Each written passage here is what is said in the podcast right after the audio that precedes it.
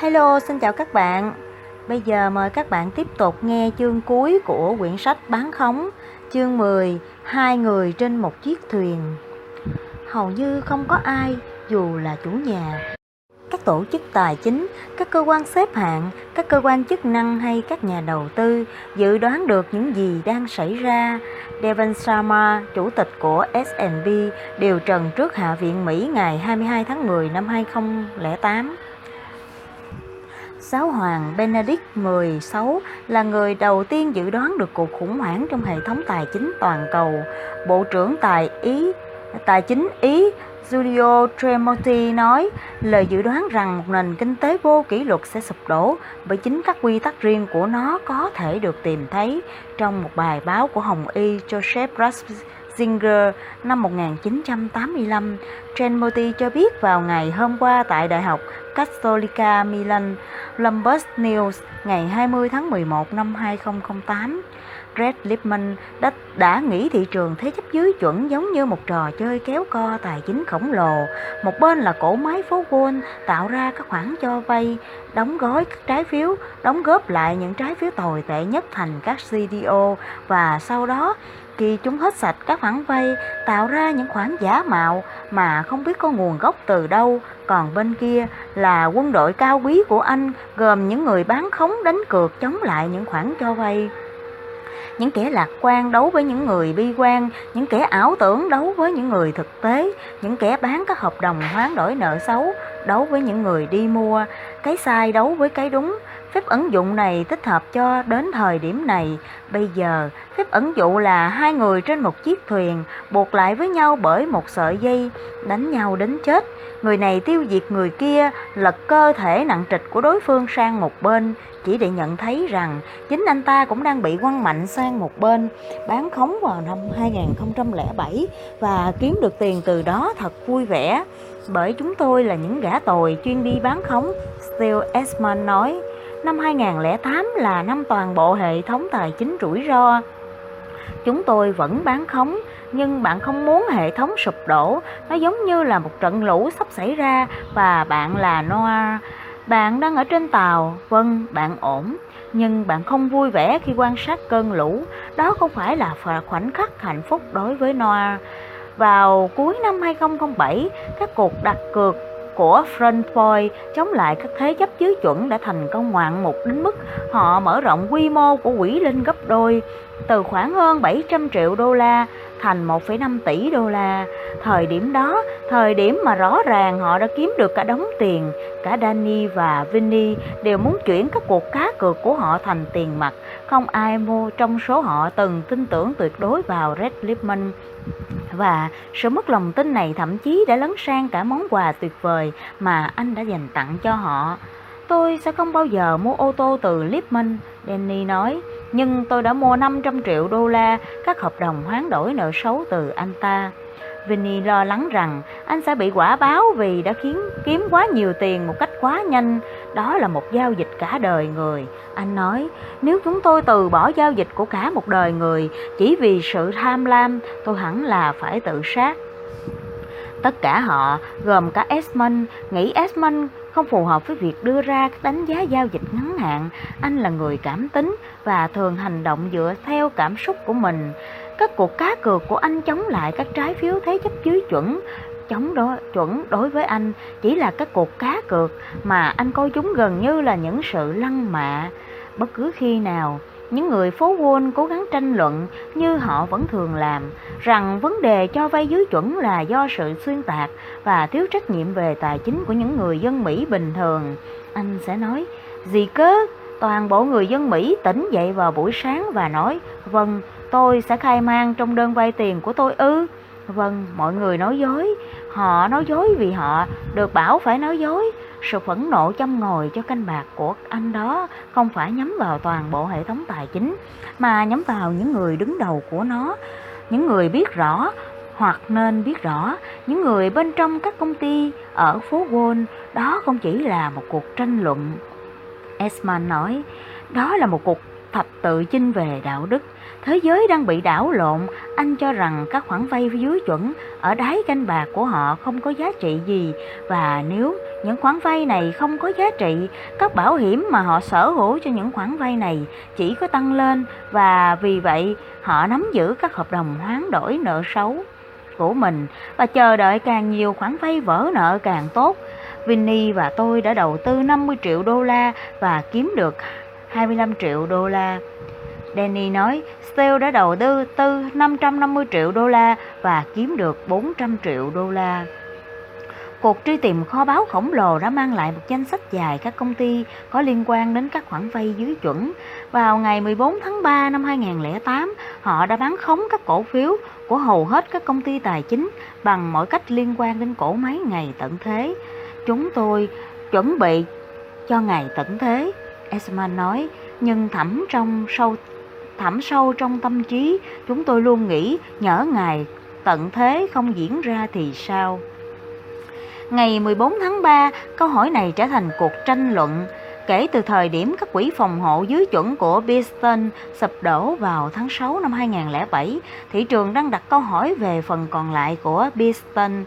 Trong thập kỷ qua, giống như mọi công ty phú quân khác, Beeston đã mở rộng quy mô các cuộc đặt cược mà nó thực hiện bằng toàn bộ số tiền vốn. Chỉ trong vòng 5 năm qua, đòn bẩy của Beeston đã đi từ 21 sang 41. Đòn bẩy của Mary Lynch đã đi từ 16-1 trong năm 2001 sang 32-1 trong năm 2007. Morgan Stanley và Citigroup bây giờ đang ở mức 331. Goldman Sachs có vẻ thận trọng ở mức 25-1, nhưng thật ra Goldman có khả năng khiếu có năng khiếu ngụy trang mức độ đòn bẩy thực sự của nó là như thế nào. Để phá sản bất kỳ công cụ nào trong các công ty này tất cả những gì cần thiết là một sự suy giảm rất nhỏ trong giá trị tài sản của họ. Câu hỏi đáng giá nghìn hàng nghìn tỷ đô la là tài sản đó là những gì?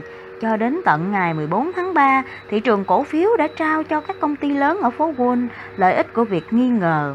Không ai biết điều gì đang diễn ra bên trong nội bộ Beeston, Merrill Lynch hay Citigroup. Nhưng những nơi này luôn là những tổ chức thông minh, do vậy các cuộc đặt cược của họ chắc cũng phải là những cuộc đặt cược thông minh. Ngày 14 tháng 3, thị trường đã thay đổi quan điểm của mình. Sáng hôm đó, Esmond đã được một nhà phân tích ngân hàng nổi bật của Deutsche Bank, Mike Mayo, mời tham gia trò chuyện với rất nhiều nhà đầu tư lớn trong khán phòng tại trụ sở phố Wall của Deutsche Bank. Esmond đã được sắp xếp phát triển, phát biểu trước vị chủ tịch đã nghỉ hưu của Cục Dự trữ Liên bang Alan Greenspan và được phép gặp gặp cặp với một nhà đầu tư nổi tiếng tên là Bill Miller người vô tình sở hữu hơn 200 triệu đô la cổ phiếu của Pearson. Esmond nghĩ rằng thật điên rồ khi ai đó ném những khoản tiền lớn vào bất kỳ công ty phố Wall nào. Trong mắt anh, Greenspan không đáng chú ý. Tôi nghĩ Alan Greenspan sẽ trở thành chủ tịch tồi tệ nhất trong lịch sử của Cục Dự trữ Liên bang. Anh nói khi có cơ hội dù là nhỏ nhất, việc ông giữ mức lãi suất quá thấp trong quá lâu là phần nhỏ nhất trong đó. Tôi tin rằng ông biết những gì đang xảy ra với dưới chuẩn, nhưng ông ta lờ nó đi bởi việc người tiêu dùng bị lừa không phải là việc của ông. Tôi cảm thấy tiếc thay cho ông bởi ông ta thật sự là một gã thông minh nhưng về về cơ bản đã sai về mọi thứ. Hiện tại, hầu như không có một nhân vật quan trọng nào ở phố Wall mà Esmond không xúc phạm hay cố gắng xúc phạm. Tại một sự kiện ở Hồng Kông, sau khi chủ tịch ngân hàng HSBC tuyên bố rằng các thua lỗ dưới chuẩn của ngân hàng này đã được kiềm chế, Esmond đã giơ tay và nói, ông không thực sự tin điều đó đúng không? Bởi toàn bộ sổ sách của các ông là thứ bỏ đi, Esmond đã mời một nhà phân tích lạc quan về dưới chuẩn của Beeston, Gayan Sinha, tới dân văn phòng của mình và tra hỏi anh ta, dồn dập tới mức một nhân viên kinh doanh của Beeston phải gọi điện thoại ngay sau đó và phàn nàn. Gayan rất giận, anh ta nói, hãy nói anh ta không cần phải thế. Esmond nói, chúng tôi thích vậy. Vào cuối năm 2007, Beeston vẫn mời Esmond tới một cuộc gặp gỡ thân mật và chào hỏi CEO mới của họ, Alan Watts. Giáng sinh với Pierce, họ gọi như vậy, Schwab nói với những người tham gia về mức độ điên rồ của thị trường trái phiếu dưới chuẩn vì không ai ở đó có thể đồng ý về mức giá của bất kỳ trái phiếu nhất định nào. Vậy đó là lỗi của ai? Esmond đã buộc miệng lơ nói ra. Đây là cách anh muốn để cách để các anh có thể bóc lột khách hàng của mình. CEO mới đáp lại, tôi không muốn đổ lỗi cho ai cả. Việc những ông lớn phố Wall nào bị Esmond xúc phạm hoàn toàn phụ thuộc vào việc Esmond được phép gặp mặt những ông lớn phố Wall nào. Vào ngày 14 tháng 3 năm 2008, anh được mời tham dự sự kiện cùng với một trong những nhà đầu tư đánh lên nổi tiếng nhất và lớn nhất trong các ngân hàng phố Wall và cựu chủ tịch lừng lẫy của Cục Dự trữ Liên bang. Đó là một ngày bận rộn ở các thị trường. Có những tin đồn cho rằng Biston có thể đang gặp rắc rối, nhưng khi được lựa chọn giữa việc quan sát thị trường và và quan sát Esmond, Danny Moose, Vincent Daniel và Potter Collins, không cần nghĩ nhiều, hãy thành thật, Vinny nói. Chúng tôi đi vì vui, nó giống như một trận đấu giữa Ali và Rassier. Tại sao anh không muốn ở đó chứ? Họ lái xe đến xem cuộc đấu với Ali, nhưng lại ngồi ở dãy sau và sẵn sàng trốn. Esmond ngồi ở một chiếc bàn dài với Bill Mueller huyền thoại. Mueller nói trong khoảng 3 phút và giải thích về sự khôn ngoan của anh trong việc đầu tư vào Pearson. Và bây giờ đến lượt con gấu của chúng ta, Mike Mayo nói, Still siêu Esmond Tôi phải đứng lên mới nói được, Esmond nói. Miller đã ngồi khi nói sự kiện này giống như một cuộc thảo luận nhiều hơn là một bài phát biểu, nhưng Esmond đã tạo một bục phát biểu, anh đã mổ xẻ hệ thống tài chính Mỹ một cách hợp lý và tàn nhẫn. Tại sao thời kỳ này lại thế? Là tiêu đề phát biểu của anh, mặc dù không rõ có phải anh muốn đưa ra một thứ gì đó trang trọng như một bài phát biểu hay không. Chúng ta đang trải qua giai đoạn giảm nợ lớn nhất trong lịch sử dịch vụ tài chính và nó sẽ còn tiếp diễn, tiếp diễn và tiếp diễn. Anh nói, không có giải pháp nào ngoại trừ thời gian, thời gian để chịu đựng cơn đau này. Khi Esmond đứng lên, theo bản năng, anh ngồi thụt vào trong ghế, luôn có khả năng lô tôi sẽ cảm thấy ngượng. Danny nói, nhưng nó giống như bạn đang xem một tai nạn xe hơi, bạn không thể không xem. Tất cả những gã xung quanh đều cắm cúi vào chiếc điện thoại. Họ muốn nghe những gì Esmond phải nói, rất rõ ràng. Nhưng thị trường chứng khoán đang khiến họ sao nhãn khỏi chương trình.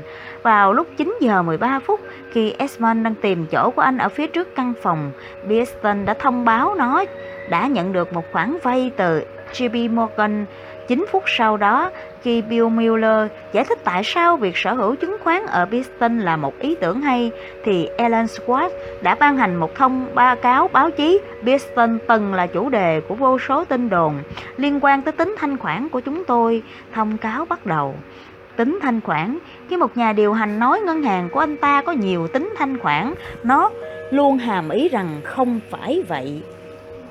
Vào lúc 9 giờ 41 phút, hay khoảng thời gian mà Esmond tạo một phát biểu, Danny đã bán một vài cổ phiếu của Piston mà Esmond kỳ lạ hơn đã mua vào đêm trước với giá 53 đô la.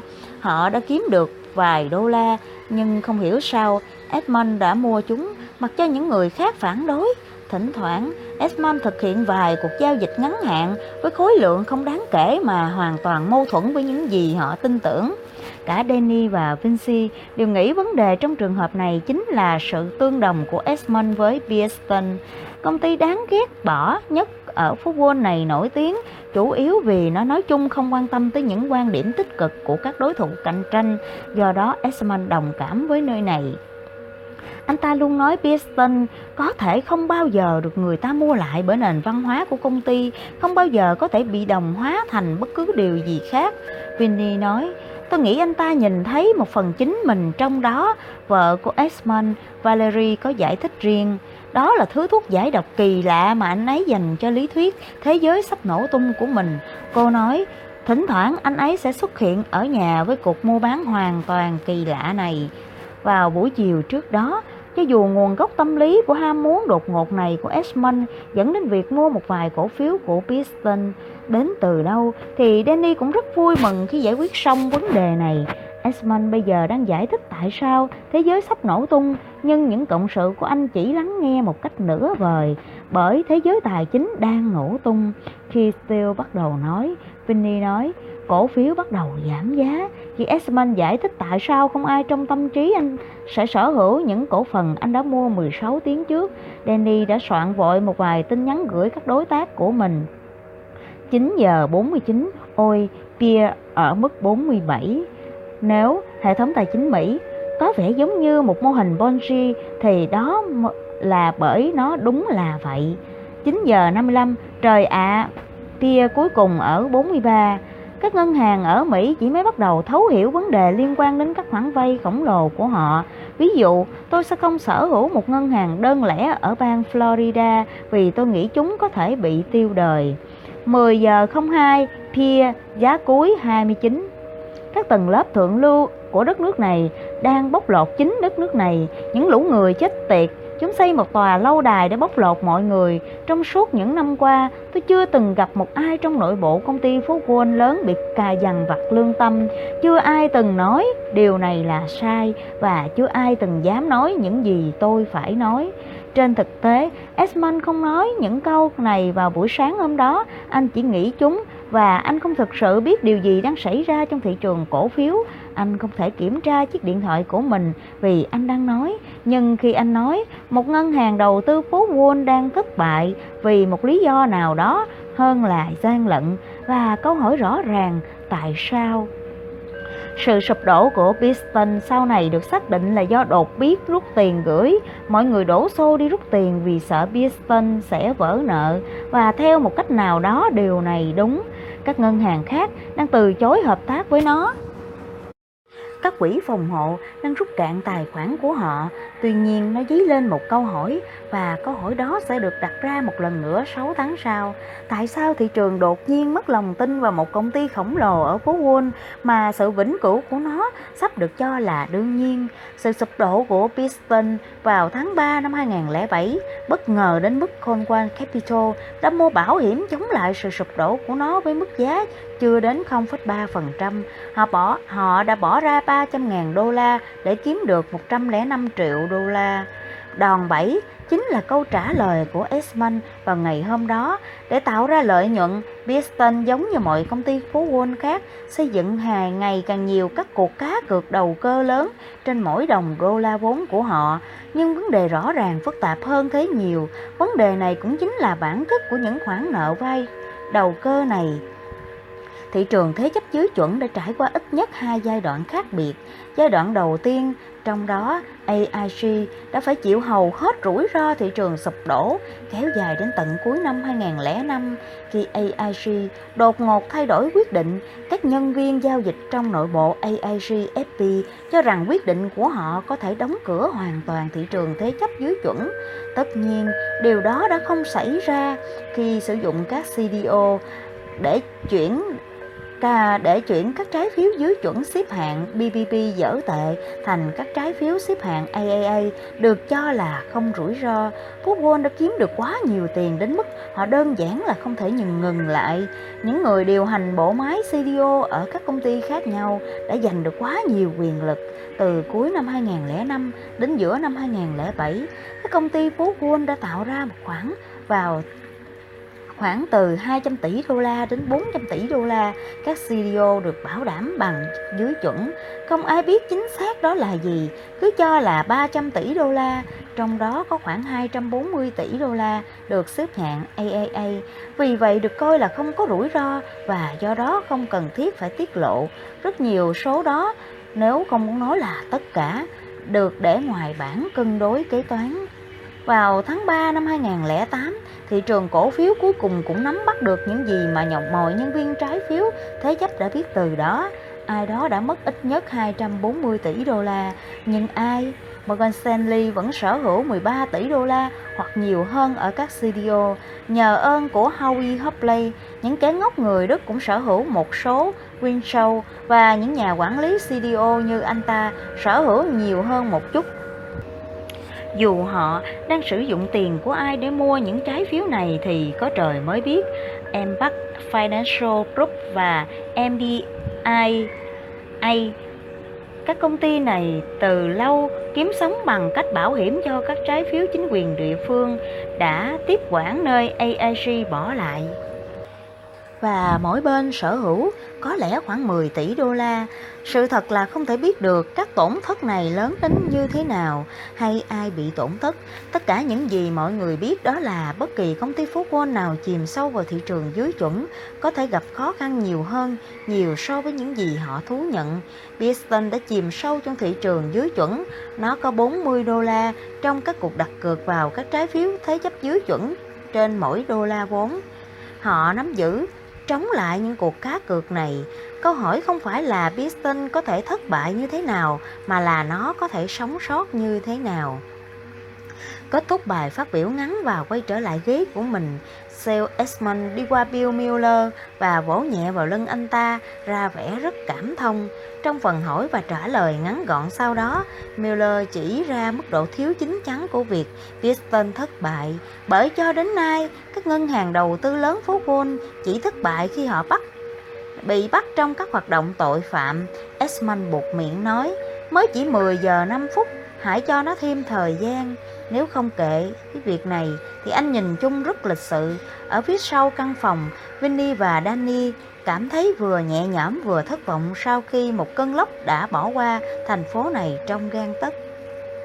Không phải Esmond phá vỡ không khí trong phòng, mà là một đứa trẻ nào đó ở phía sau. Anh ta nhìn như thể mới 20 tuổi, và anh, giống như những người khác, cắm cúi vào chiếc điện thoại của mình trong suốt thời gian Miller và Esmond nói chuyện.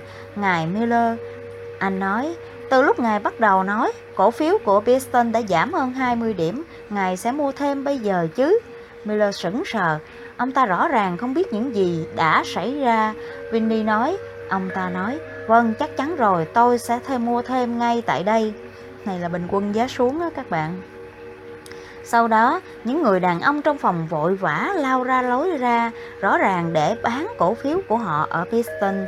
Cùng lúc đó, Alan Greenspan đã đến để phát biểu, nhưng hầu như không còn bất cứ ai nghe những gì ông ta phải nói. Khán giả đã biến mất. Vào thứ hai, tất nhiên Piston cũng biến mất và được bán cho JP Morgan với giá 2 đô la một cổ phiếu. Những người đi lên khỏi đường hầm ở một góc phía đông bắc của đại lộ Madison và phố Wall 47 lúc 6 giờ 40 phút mỗi sáng tiết lộ rất nhiều điều về bản thân họ nếu họ biết mình cần tìm kiếm gì. Ví dụ, bất cứ ai ở khu vực vào thời gian đó đều có thể làm việc ở phố Wall, những người ra khỏi đường hầm xung quanh nhà ga Ben, nơi chuyến tàu của Vincent Daniel đến vào chính xác thời gian đó lại không dễ đoán. Chuyến tàu sáng nay của Vinny chỉ có 55% là dân tài chính, bởi đó là nơi các công nhân xây dựng đi vào. Danny Moose, chuyến tàu của tôi thì có 95%. Đối với những người chưa qua đào tạo, những người ở phố Wall đi từ những vùng ngoại ô Connecticut đến Grand Central là đám đông rất khó phân biệt được, nhưng Danny chú ý thấy rất nhiều điểm khác biệt nhỏ nhưng quan trọng trong đám đông đó. Nếu họ dùng BlackBerry, họ có thể là những gã đến từ các quỹ phòng hộ đang kiểm tra lãi lỗ ở các thị trường châu Á. Nếu ngủ trên tàu, họ có thể thuộc bên bán, các nhà môi giới, những người không chịu bất cứ rủi ro nào. Bất cứ ai mang theo một cái cặp hoặc túi có thể không phải là nhân viên bên bán vì một lý do duy nhất đó là họ mang theo túi để đựng các nghiên cứu môi giới và những nhà môi giới không bao giờ đọc các bản báo cáo của chính họ, ít nhất là trong thời gian rảnh. Bất cứ ai cầm theo một tờ New York Times, có thể là một luật sư, một nhân viên văn phòng hay bất cứ ai làm việc trong các thị trường tài chính mà không thực sự có ở trong các thị trường. Quần áo của họ cũng cho bạn biết rất nhiều điều. Những gã quản lý tiền tệ thường ăn vận như thể họ chuẩn bị đến một trận đấu của đội Yankees hoạt động tài chính của họ cho là tất cả những gì quan trọng về họ và vì họ. Vì vậy, nó gây ra nghi ngờ nếu họ ăn vận quá đẹp. Nếu bạn thấy một gã thuộc bên mua hoặc mặc một bộ cơm lê, điều đó có nghĩa là anh ta đang gặp rắc rối hay đang lên kế hoạch gặp gỡ ai đó có thể mang lại tiền cho anh ta hoặc cả hai. Ngoài ra thật khó đoán về một người thuộc bên mua qua những gì anh ta đang mặc. Mặt khác, bên bán lại như đang đeo danh thiếp của họ. Anh chàng mặc blazer, quần kaki là một nhà môi giới tại công ty hạng 2. Anh chàng mặc bộ cơm lê 3.000 đô la và mái tóc bóng mượt là những một nhân viên ngân hàng ở JP Morgan hoặc nơi tương tự như thế. Danny có thể đoán được làm việc của mọi người qua vị trí ngồi trên tàu. Những người ở Goldman Sachs, Deutsche và Merrill Lynch hướng đến phía dưới thành phố thì chen lên phía trước. Mặc dù khi Danny nghĩ về gì, nghĩ về điều đó, hiếm có ai ở Goldman đi tàu. Tất cả họ đều có ô tô riêng, những gã làm việc ở các quỹ phòng hộ, như chính anh thường làm việc ở khu phố trên và vì thế rời răng Central để đi lên phía bắc nơi tràn ngập các loại taxi. Những người ở Lemon và Beeston đã từng hướng tới một lối ra cho như anh giờ không còn nữa. Đó là một lý do giải thích tại sao vào ngày 18 tháng 9 năm 2008, số người có mọc mặt ở góc đông bắc giao giữa phố 47 và đại lộ Madison vào lúc 6 giờ 40 phút sáng, không nhiều như vào ngày 18 tháng 9 năm 2007. Danny quan sát rất nhiều thứ nhỏ nhặt về người đồng nghiệp trong lĩnh vực tài chính của mình theo một cách nào đấy. Đó là cũng là công việc của anh, quan sát những thứ nhỏ nhặt. Esmond luôn có cái nhìn đại cục. Vinny là một nhà phân tích, Danny, nhân viên giao dịch đứng đầu, chính là tai mắt của họ trong thị trường này. Nguồn của họ cho loại thông tin không bao giờ được phán sóng hay ghi chép lại. Những thông tin, các hành vi của những nhà môi giới bên bán, các mô hình trên màn hình. Công việc của anh là chú ý đến từng chi tiết nắm bắt nhanh chóng các con số và tránh bị lừa. Vì thế, anh để năm màn hình máy tính trên bàn làm việc của mình, một cái cập nhật tin tức liên tục, một cái cho thấy mọi dao động từng giây trong danh mục đầu tư, ba cái còn lại cho thấy mọi cuộc trò chuyện của Danny với khoảng 40 nhà nhà môi giới ở phố Wall và các nhà đầu tư đồng sự. Hộp thư đến của anh có khoảng 33.000 tin nhắn một tháng đối với người ngoài cuộc. Khối lượng khổng lồ những chi tiết nhỏ nhặt về thị trường tài chính như thế này có thể sẽ gây mất phương hướng. Đối với anh, chúng có thể được hiểu được. Danny luôn chú ý đến tiểu tiết. Tuy nhiên, đến thứ năm ngày 18 tháng 9 năm 2008, bức tranh toàn cảnh đã phát triển không ổn định đến mức các tiểu tiết trở nên lộn xộn, thiếu mạch lạc. Vào thứ hai, Lehman Brothers đã nộp đơn xin phá sản. Merrill Lynch thông báo thua lỗ 55,2 tỷ đô la trên các CDO được đảm bảo bằng trái phiếu dưới chuẩn và được bán cho Bank of American. Thị trường cổ phiếu Mỹ trải qua đợt suy giảm mạnh nhất kể từ ngày đầu tiên giao dịch sau cuộc tấn công vào trung tâm thương mại thế giới. Vào thứ ba, Cục Dự trữ Liên bang Mỹ thông báo đã cho AIG vay 85 tỷ đô la để trả hết các khoản thua lỗ liên quan đến các hợp đồng quán đổi nợ xấu. Dưới chuẩn mà AIG đã bán cho các ngân hàng phố Wall, trong đó lớn nhất là 13,9 tỷ đô la AIG nợ Goldman Sachs. Khi thêm 8,4 tỷ đô la tiền mặt mà AIG đã trả cho Goldman dưới dạng tài sản thế chấp, Goldman đã chuyển hơn 20 tỷ rủi ro 20 tỷ đô la rủi ro trái phiếu thế chấp dưới chuẩn sang cho công ty bảo hiểm này, thứ mà đang được trang trải bởi thuế của những người dân Mỹ bằng cách này hay cách khác. Chỉ riêng sự thật này là đã đủ để khiến tất cả mọi người ngay lập tức hỏi tự hỏi rằng có bao nhiêu thứ này ở ngoài kia và ai là người sở hữu chúng.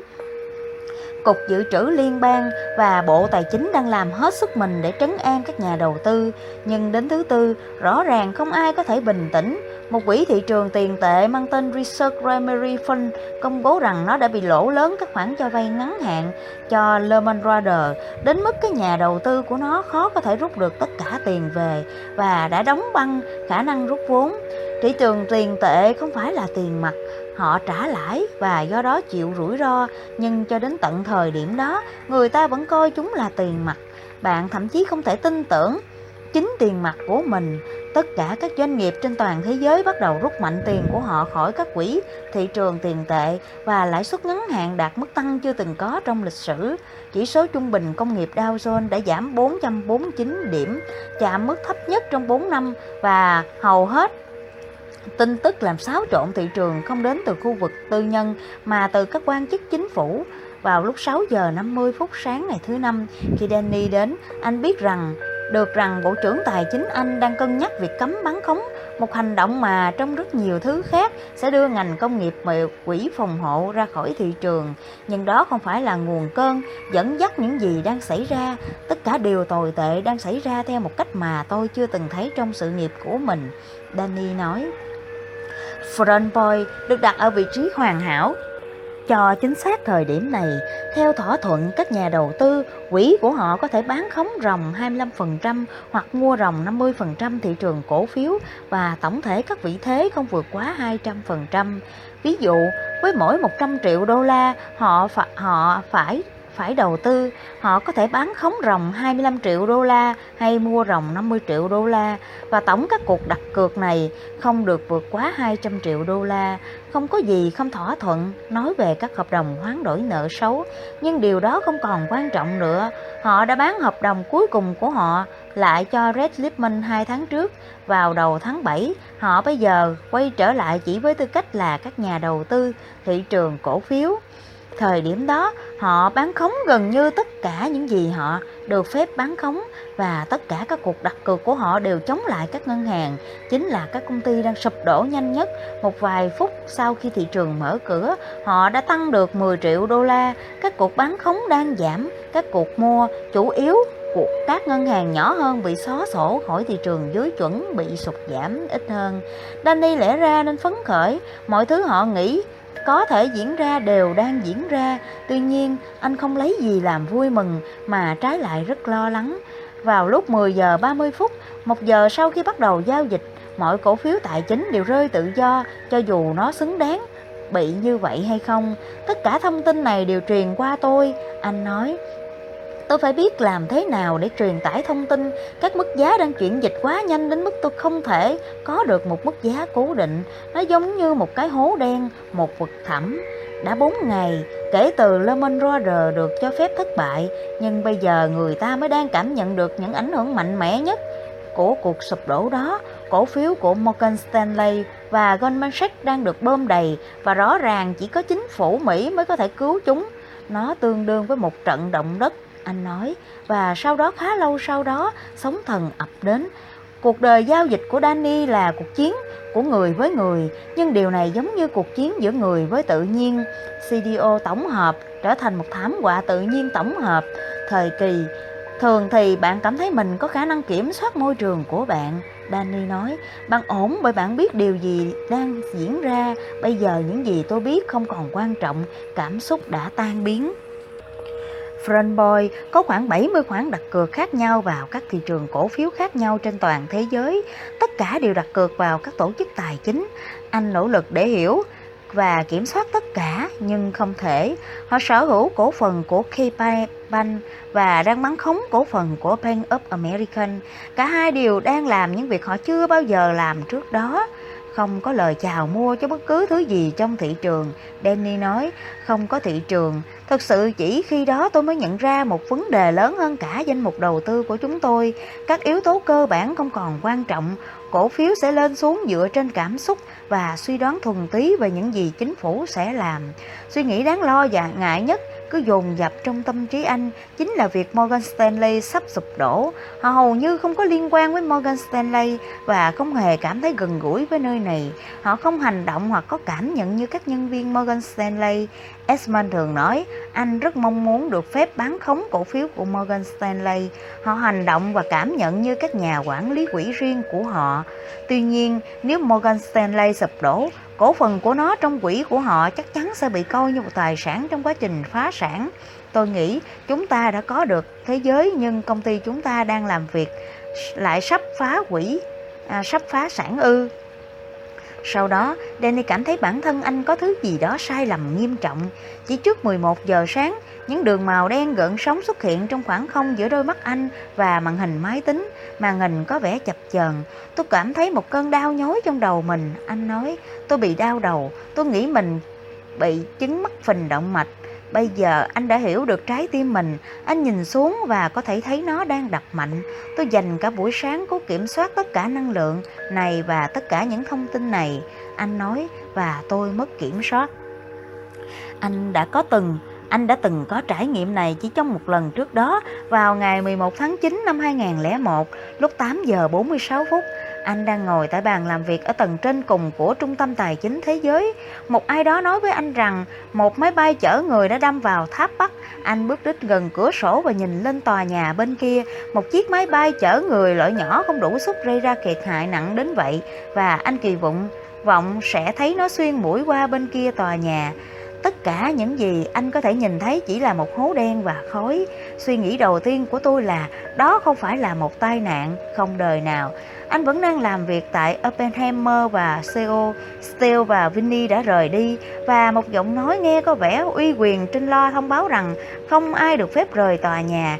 Danny vẫn đứng ở cửa sổ. Đó là khi mọi người bắt đầu nhảy. Anh nói, người đang rơi xuống. Khi chiếc máy bay thứ hai đâm vào, tôi giống như tạm biệt tất cả mọi người. Đến khi anh đến thang máy, anh thấy mình phải dìu hai phụ nữ mang thai. Anh đưa họ lên khu phố trên, đưa họ về căn hộ của cô trên phố 14 và một người về khách sạn Plaza và sau đó đi bộ về nhà với vợ đang mang bầu ở phố 72. Bốn ngày sau đó, anh rời đi, hay đúng hơn là chạy trốn khỏi thành phố New York với vợ và cậu con trai nhỏ của mình. Khi họ đang ở trên đường cao tốc vào ban đêm, giữa tâm bão thì bỗng anh cảm thấy chắc chắn rằng một cái cây sắp đổ sập và nghiền nát xe anh. Anh bắt đầu run rẩy và đổ mồ hôi vì sợ hãi. Những cái cây đang cách xe, cách xe anh 50 thước, chúng không bao giờ có thể chạm được vào xe của anh. Anh cần gặp một ai đó, vợ anh nói, và anh đã làm vậy. Anh đang nghĩ tim anh có vấn đề và dành nửa ngày nói với máy điện tâm đồ. Một mất kiểm soát bản thân khiến anh cảm thấy xấu hổ. Anh không thể giải thích và nó không ờ, thích nói về nó và anh cảm thấy cực kỳ nhẹ nhõm khi các cơn đau ít thường xuyên và ít nghiêm trọng hơn. Cuối cùng một vài tháng sau, vụ tấn công khủng bố chúng biến mất hoàn toàn. Vào ngày 18 tháng 9 năm 2008, anh đã không thể kết nối được cảm nhận của bản thân lúc đó và bây giờ. Anh rời khỏi bàn và tìm kiếm một ai đó. Esmond thường ngồi đối diện với anh, nhưng Esmond đang ra ngoài để dự hội nghị quy động vốn nào đó. Điều cho thấy họ đều không có sự chuẩn bị cho khoảng khắc, khoảnh khắc sắp tới mà họ nghĩ mình đã được chuẩn bị một cách hoàn hảo. Danny quay sang người đồng nghiệp bên cạnh mình. Potter, tôi nghĩ tôi đang bị đau tim, anh nói. Potter Collins cười và nói, không, không thể nào. Sự nghiệp vận động viên chèo thuyền ở Olympic đã để lại cho Potter Collins chút quen thuộc với nỗi đau của những người khác bởi anh ta cho rằng họ thường không biết đau đớn là gì. Không, Danny nói, tôi cần phải đến bệnh viện. Mặt anh tái đi nhưng chân vẫn đứng vững nó có thể xấu đi đến mức mức nào chứ? Danny luôn có chút bất thường. Đó là lý do tại sao anh ấy làm tốt công việc của mình. Potter nói Tôi liên tục nói Anh không bị đau cái tim đâu. Sau đó anh ấy không nói gì Và tôi nói Được rồi, có thể anh bị.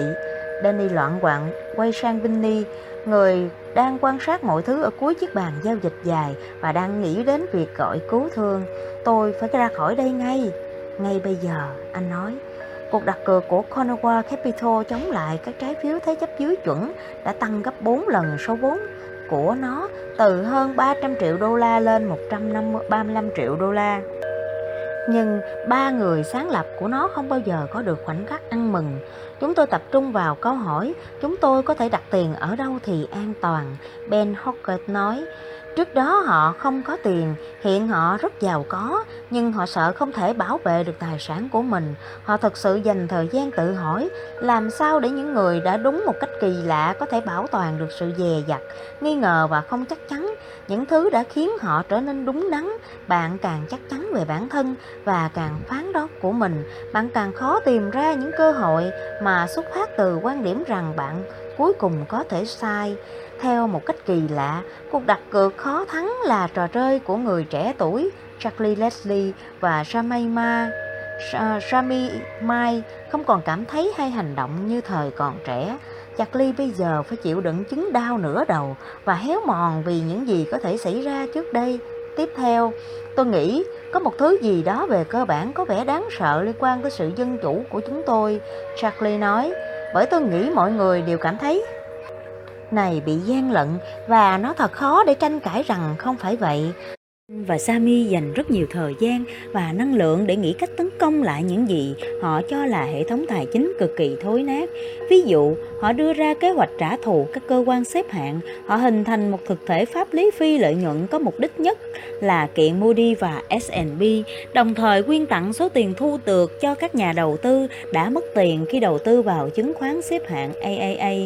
Như Sami nói, kế hoạch của chúng tôi là gặp gỡ các nhà đầu tư và nói các anh không biết các anh đã bị đối xử tồi tệ như thế nào sao? Các anh thực sự cần phải khởi kiện. Họ đã có rất nhiều trải nghiệm tồi tệ với các công ty lớn ở phố Wall và những người thuộc phụ thuộc vào họ để kiếm sống đến mức họ phải sợ phải chia sẻ ý tưởng đó với các luật sư ở New York. Họ lái xe đến Portland, Maine và tìm thấy một công ty luật lắng nghe họ. Họ nói giống như các anh điên rồi. Charlie nói, các luật sư Miner nói với họ rằng việc khởi kiện các cơ quan xếp hạng, vì sự thiếu chính xác trong các xếp hạng của họ, sẽ chẳng khác nào việc kiện tạp chí Motor Trend vì đã quảng cáo cho một chiếc xe mà cuối cùng đã bị tai nạn. Charlie biết một sử gia nổi tiếng chuyên về các cuộc khủng hoảng tài chính, một cựu giáo sư của anh và đã gọi điện cho ông. Những cuộc điện thoại này thường diễn ra vào lúc đêm muộn. Sử gia nọ, người không muốn tiết lộ danh tính, chia sẻ và họ nói chuyện khá lâu. Tôi nhớ anh ấy đã bắt đầu bằng cách hỏi Ngài có biết một CDO mezzanine là gì không? Và anh ấy đã bắt đầu giải thích cho tôi một cơ chế hoạt động của chúng. Các ngân hàng đầu tư phố Wall đã lừa các công ty, cơ quan xếp hạng để họ phù phép cho những khoản vay không hấp dẫn bằng cách nào. Việc này đã kích thích hoạt động cho người dân Mỹ vay hàng nghìn tỷ đô la bằng cách nào. Những người dân Mỹ đã tuân thủ một cách vui vẻ và nói dối với những điều họ cần nói để có được khoản vay ra sao cổ máy biến các khoản vay này thành các loại chứng khoán được cho là không rủi ro đã trở nên phức tạp đến mức các nhà đầu tư đã từ bỏ việc đánh giá rủi ro như thế nào. Sau vấn đề lại trở nên lớn đến mức cái kết gắn liền với một trận đại hồng thủy và kéo theo những hệ quả chính trị và xã hội to lớn. Anh ta muốn nói chuyện dựa trên các lập luận của anh ta, sử gia nọ nói, và xem liệu tôi có coi anh là một kẻ điên hay không. Anh hỏi, anh ta hỏi, Liệu Cục Dự trữ Liên bang có bao giờ mua các loại thế chấp không? Và theo tôi, điều này khó có thể xảy ra. Đó sẽ là một tai họa lớn đối với Cục Dự trữ Liên bang nếu họ từng cân nhắc làm như vậy. Điều khiến sử gia tài chính này ấn tượng ngoài các sự kiện đáng báo động của tình huống này đó là ông lần đầu nghe chúng từ Charlie Leslie. Tôi đã từng nghĩ Charlie Leslie sẽ lường trước được một cuộc khủng hoảng tài chính lớn nhất kể từ cuộc đại suy thối không? Ừ, ông nói không, đó không phải bởi Charlie ngốc nghếch, còn lâu mới vậy. Đó là vì Charlie không phải người thích tiền, anh ta không phải là người theo chủ nghĩa vật chất, theo bất kỳ cách rõ ràng nào. Vị giáo sư nói, anh ấy không bao giờ bị đồng tiền điều khiển, anh ấy sẽ tức giận, anh sẽ coi đó là việc cá nhân. Mặc dù vậy, vào sáng ngày 18 tháng 9 năm 2008, Charlie Leslie vẫn có khả năng bị bất ngờ. Anh và Jamie không thường ngồi trước màn hình Bloomberg và xem tin tức cập nhật, nhưng họ đã làm vậy vào thứ Tư, ngày 17. Những thua lỗ về trái phiếu thế chấp dưới chuẩn được các công ty lớn phố Wall thông báo đã dần dần trở nên khổng lồ và tiếp tục gia tăng. Mary Lynch đã bắt đầu bằng cách Họ đã thua lỗ 7 tỷ đô la, giờ thừa nhận con số này vượt quá 50 tỷ đô la. Citigroup mất khoảng 60 tỷ đô la, Morgan Stanley bị mất hơn 9 tỷ đô la. Và ai mà biết được những gì ẩn đằng sau đó? Chúng tôi đã diễn giải sai những gì đang diễn ra, Charlie nói. Chúng tôi luôn cho rằng họ đã bán các CDO xếp hạng AEA cho giả dụ Hiệp hội Nông dân Hàn Quốc cách tất cả bọn họ đang nổ tung ý tung ngụ ý rằng họ đã không làm như vậy, họ giữ nó cho riêng bản thân. Các công ty phố Wall có vẻ rất thông minh và tư lợi, bằng cách nào đó đã trở thành những kẻ ngu ngốc về tiền bạc. Những người điều hành chúng không thực sự hiểu ngành kinh doanh của mình và các cơ quan quản lý của họ rõ ràng còn ít biết hơn. Charlie và Sammy luôn cho rằng có một số người trưởng thành chịu trách nhiệm về hệ thống tài chính của họ mà chưa bao giờ gặp mặt Bây giờ họ biết rằng không có một người như vậy, chúng tôi không bao giờ ở trong bụng một con thú, Charlie nói. Chúng tôi thấy cái xác của người đang được mang ra, nhưng chúng tôi chưa bao giờ ở bên trong. Một tiêu đề của bản tin Bloomberg News đập vào mắt Jamie và lẫn quẩn trong tâm trí anh, lãnh đạo đa số thượng viện trong cơn khủng hoảng, không ai biết phải làm gì. Ban đầu, rất lâu trước khi những người khác can thiệp vào thế giới quan của anh, Michael Burry đã lưu ý rằng thật không tốt khi biến danh mục đầu tư của mình thành một cuộc đặt cược vào sự sụp đổ của hệ thống tài chính. Mãi cho đến khi anh trở nên giàu có, nhờ sự sụp đổ đó, anh mới bắt đầu tự hỏi về khía cạnh xã hội trong chiến lược tài chính của mình và băn khoăn rằng một ngày nào đó liệu cách nhìn của anh của những người khác về anh có bị bóp méo như cách nhìn của họ về hệ thống tài chính hay không. Vào ngày 19 tháng 6 năm 2008, 3 tháng sau cái chết của Birston, Rapsiofi và Matthew Tani, hai gã điều hành các quỹ phòng hộ dưới chuẩn bị phá sản của Birston đã bị FBI bắt và bị còng tay dẫn ra khỏi nhà riêng của họ. Đêm muộn hôm đó, Paris đã gửi nhanh một email cho luật sư riêng của mình, Steele Drutkin. Đối với với riêng tôi, đây là trường hợp khá căng thẳng. Tôi sợ rằng mình đủ nhẹ dạ để gửi đi những email mà có khả năng bị xuyên tạc theo cách khiến tôi gặp rắc rối. Ngay cả khi những hành động và kết quả cuối cùng của tôi đều chuẩn xác. Tôi không thể tưởng tượng được mình cuối cùng sẽ phải vào tù, dù không làm gì sai ngoài chút bất cẩn vì đã không sàng lọc những suy nghĩ ngẫu nhiên của tôi trong những thời điểm khó khăn ra khỏi những gì tôi biết trong email. Thực tế, tôi cảm thấy lo đến mức tối đó tôi không nghĩ đến việc tôi nghĩ đến việc đóng các quỹ. Bây giờ, anh đang tìm lý do để có thể từ bỏ việc quản lý tài chính. Các nhà đầu tư của anh đang giúp anh tìm ra chúng. Anh đã kiếm ra cho họ rất nhiều tiền, nhưng họ có vẻ không cảm thấy như thế là đủ. Bù lại, việc anh đã dẫn dắt họ trong 3 năm.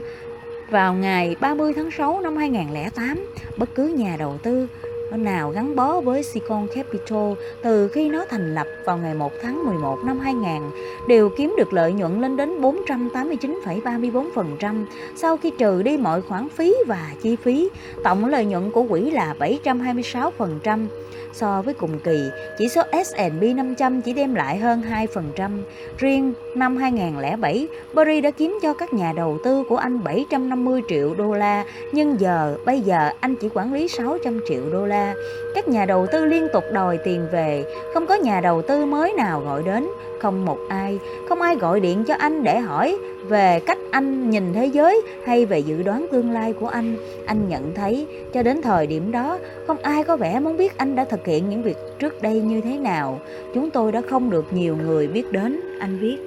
Anh thấy rất tức giận khi những người có danh tiếng nhờ hiểu biết nhiều hơn lại là những người đã dành hầu hết thời gian để nịnh đầm với truyền thông, không có ngành kinh doanh nào khách quan hơn ngành quản lý tiền tệ. Nhưng ngay cả trong ngành kinh doanh này, sự thật và tính hợp lý đã bị lấn át bởi khía cạnh xã hội mù mờ của, của sự vật, sự việc. Tôi phải nói rằng tôi cảm thấy vô cùng ngạc nhiên trước số lượng người hiện đang nói rằng họ đã thấy được cuộc khủng hoảng dưới chuẩn, sự bùng nổ hàng hóa và nền kinh tế mờ nhạt đang tới. Berry viết vào tháng 4 năm 2008 cho những nhà đầu tư còn sót lại của mình. Và nếu họ không nói dài dòng về nó, họ làm điều đó bằng cách xuất hiện trên truyền hình hay trả lời phỏng vấn với báo chí, lớn tiếng thể hiện sự tự tin của họ vào những gì sẽ xảy ra tiếp theo. Và chắc chắn những người này sẽ không bao giờ có can đảm nói với bạn những gì đang xảy ra tiếp theo nếu họ đã sai lầm lớn về những gì đã xảy ra trước đó, phải vậy không? Tuy nhiên, tôi không nhớ rằng có nhiều người đã đồng tình với tôi vào thời điểm đó. Một tờ tạp chí thương mại đã công bố 75 quỹ phòng hộ hàng đầu của Mỹ hàng đầu năm 2007 và không có si công trong đó, mặc dù lợi nhuận của nó đưa đến gần vị như vị trí dẫn đầu. Nó giống như việc họ đã loại một vận động viên bơi lội tại Thế vận hội và để anh ta bơi trong bể riêng. Berry nói, anh đã về nhất, nhưng anh không nhận được huy chương. Tôi thành thật nghĩ rằng đó là những gì đã giết chết, chết nó trong tôi. Tôi đang tìm kiếm sự ghi nhận nào đó, không có bất cứ ghi nhận nào. Tôi được đào tạo để tham gia Thế vận hội và sau đó họ bắt tôi ra và bơi ở bể bơi thiếu sự tranh đấu. Một nhà đầu tư còn sót lại của anh đã hỏi tại sao anh không tích cực, tích cực hơn với hoạt động ba như thế. Đó là một phần công việc. Vào đầu tháng 10 năm 2008, sau khi chính phủ Mỹ đã lên tiếng chịu mọi thiệt hại trong hệ thống tài chính và ngăn chặn bất kỳ công ty lớn phố Wall nào khỏi việc sụp đổ. Berry đã nhiệt tình mua cổ phiếu đầu tiên trong nhiều năm, sự kích thích chắc chắn sẽ dẫn đến lạm phát, anh nghĩ, nhưng cũng dẫn đến sự bùng nổ về giá cả. Tất nhiên, anh có thể bị sớm và cổ phiếu có thể giảm một ít trước khi tăng, nhưng điều đó không quan trọng với anh, giá trị giờ đã ở đó và cuộc đặt cược sẽ đem lại kết quả trong dài hạn. Ngay lập tức, nhà đầu tư lớn nhất còn sót lại, sở hữu 150 triệu đô la trong quỹ, đặt câu hỏi về nhận định của anh và dọa sẽ rút tiền khỏi quỹ. Vào ngày 27 tháng 10, Barry viết cho một trong hai người bạn qua email Tôi chắc chắn sẽ bán toàn bộ các vị thế vào tối nay. Tôi nghĩ mình đã chạm đến điểm tới hạn. Tôi vẫn chưa ăn uống gì ngày hôm nay, không ngủ, không nói chuyện với vợ con tôi. Tôi đang sụp đổ. Căn bệnh Asperger đã mang đến cho tôi những món quà tuyệt vời, nhưng trong cuộc sống là quá khó khăn trong trong quá lâu cũng bởi vì căn bệnh đó. Vào một buổi chiều, ngày thứ sáu đầu tháng 11, anh cảm thấy đau ngực và được chuyển đến phòng cấp cứu. Huyết áp của anh tăng vọt, tôi cảm thấy mình sắp chết anh viết.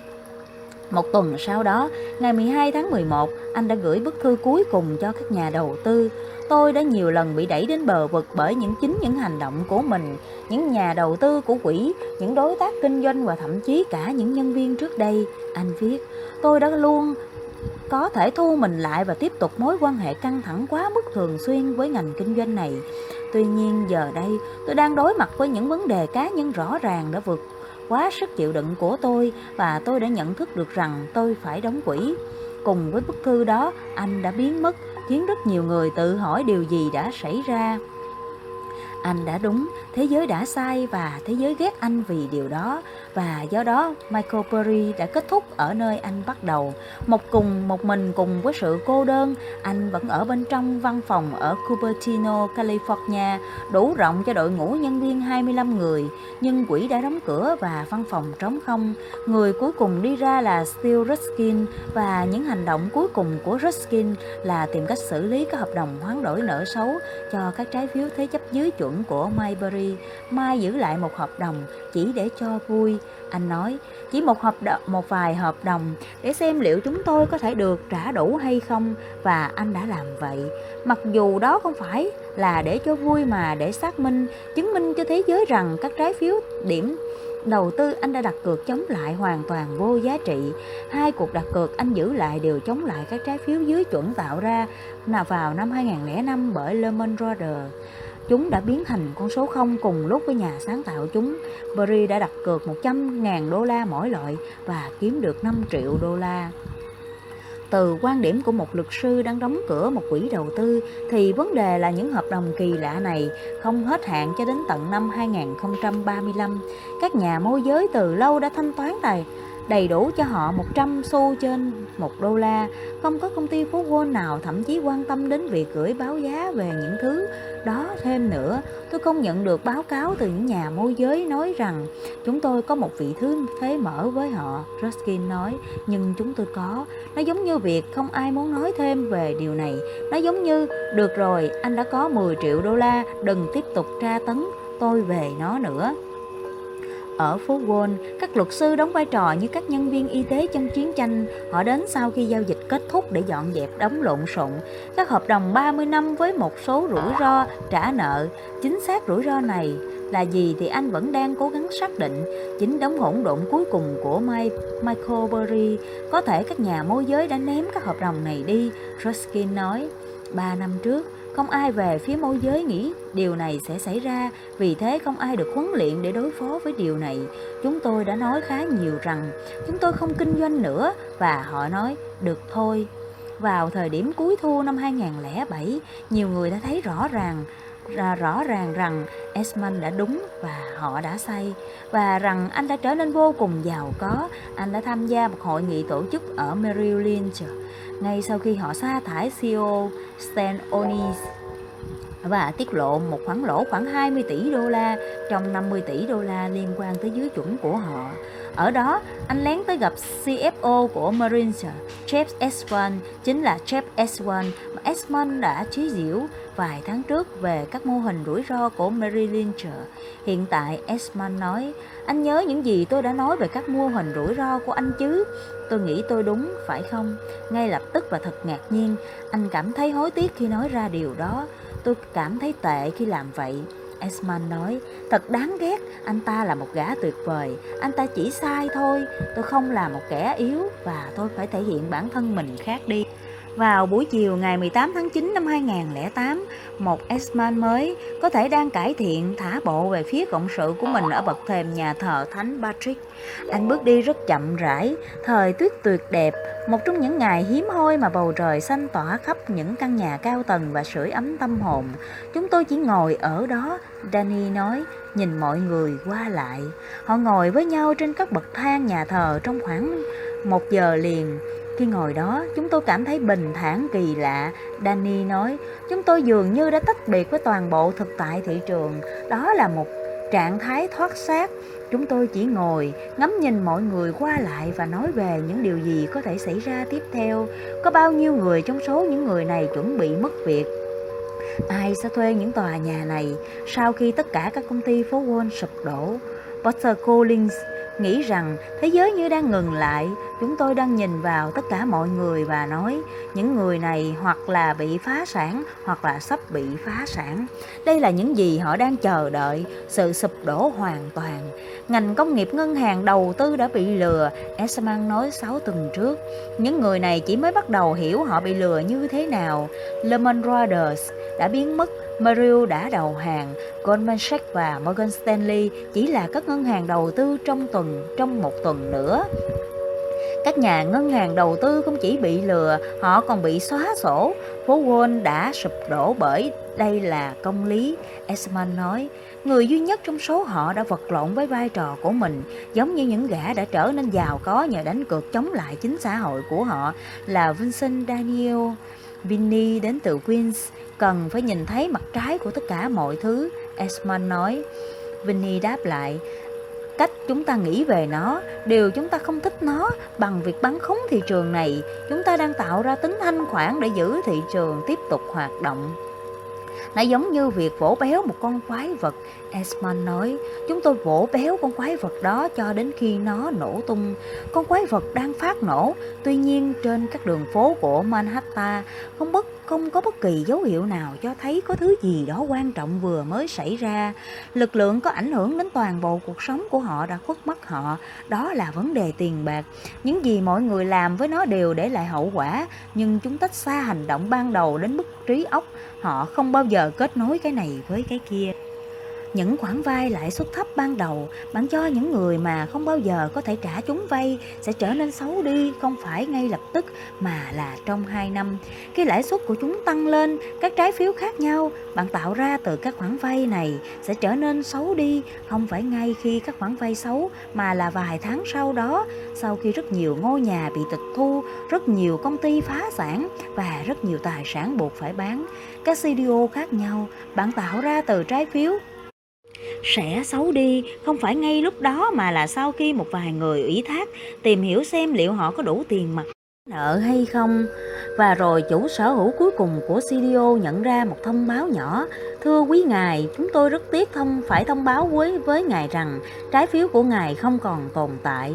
Nhưng sự chậm trễ lớn nhất trong tất cả chính là ở đây, trên các con phố. Mất bao lâu để những người đang đi tới đi lui trước nhà thờ thánh Patrick này? Biết những gì vừa mới xảy ra với họ. Như vậy là các bạn vừa nghe xong chương người hai người trên một chuyến thuyền. À, cảm ơn các bạn đã lắng nghe. Còn một phần nữa hẹn gặp lại các bạn ở phần cuối cùng phần kết. Xin chào và hẹn gặp lại.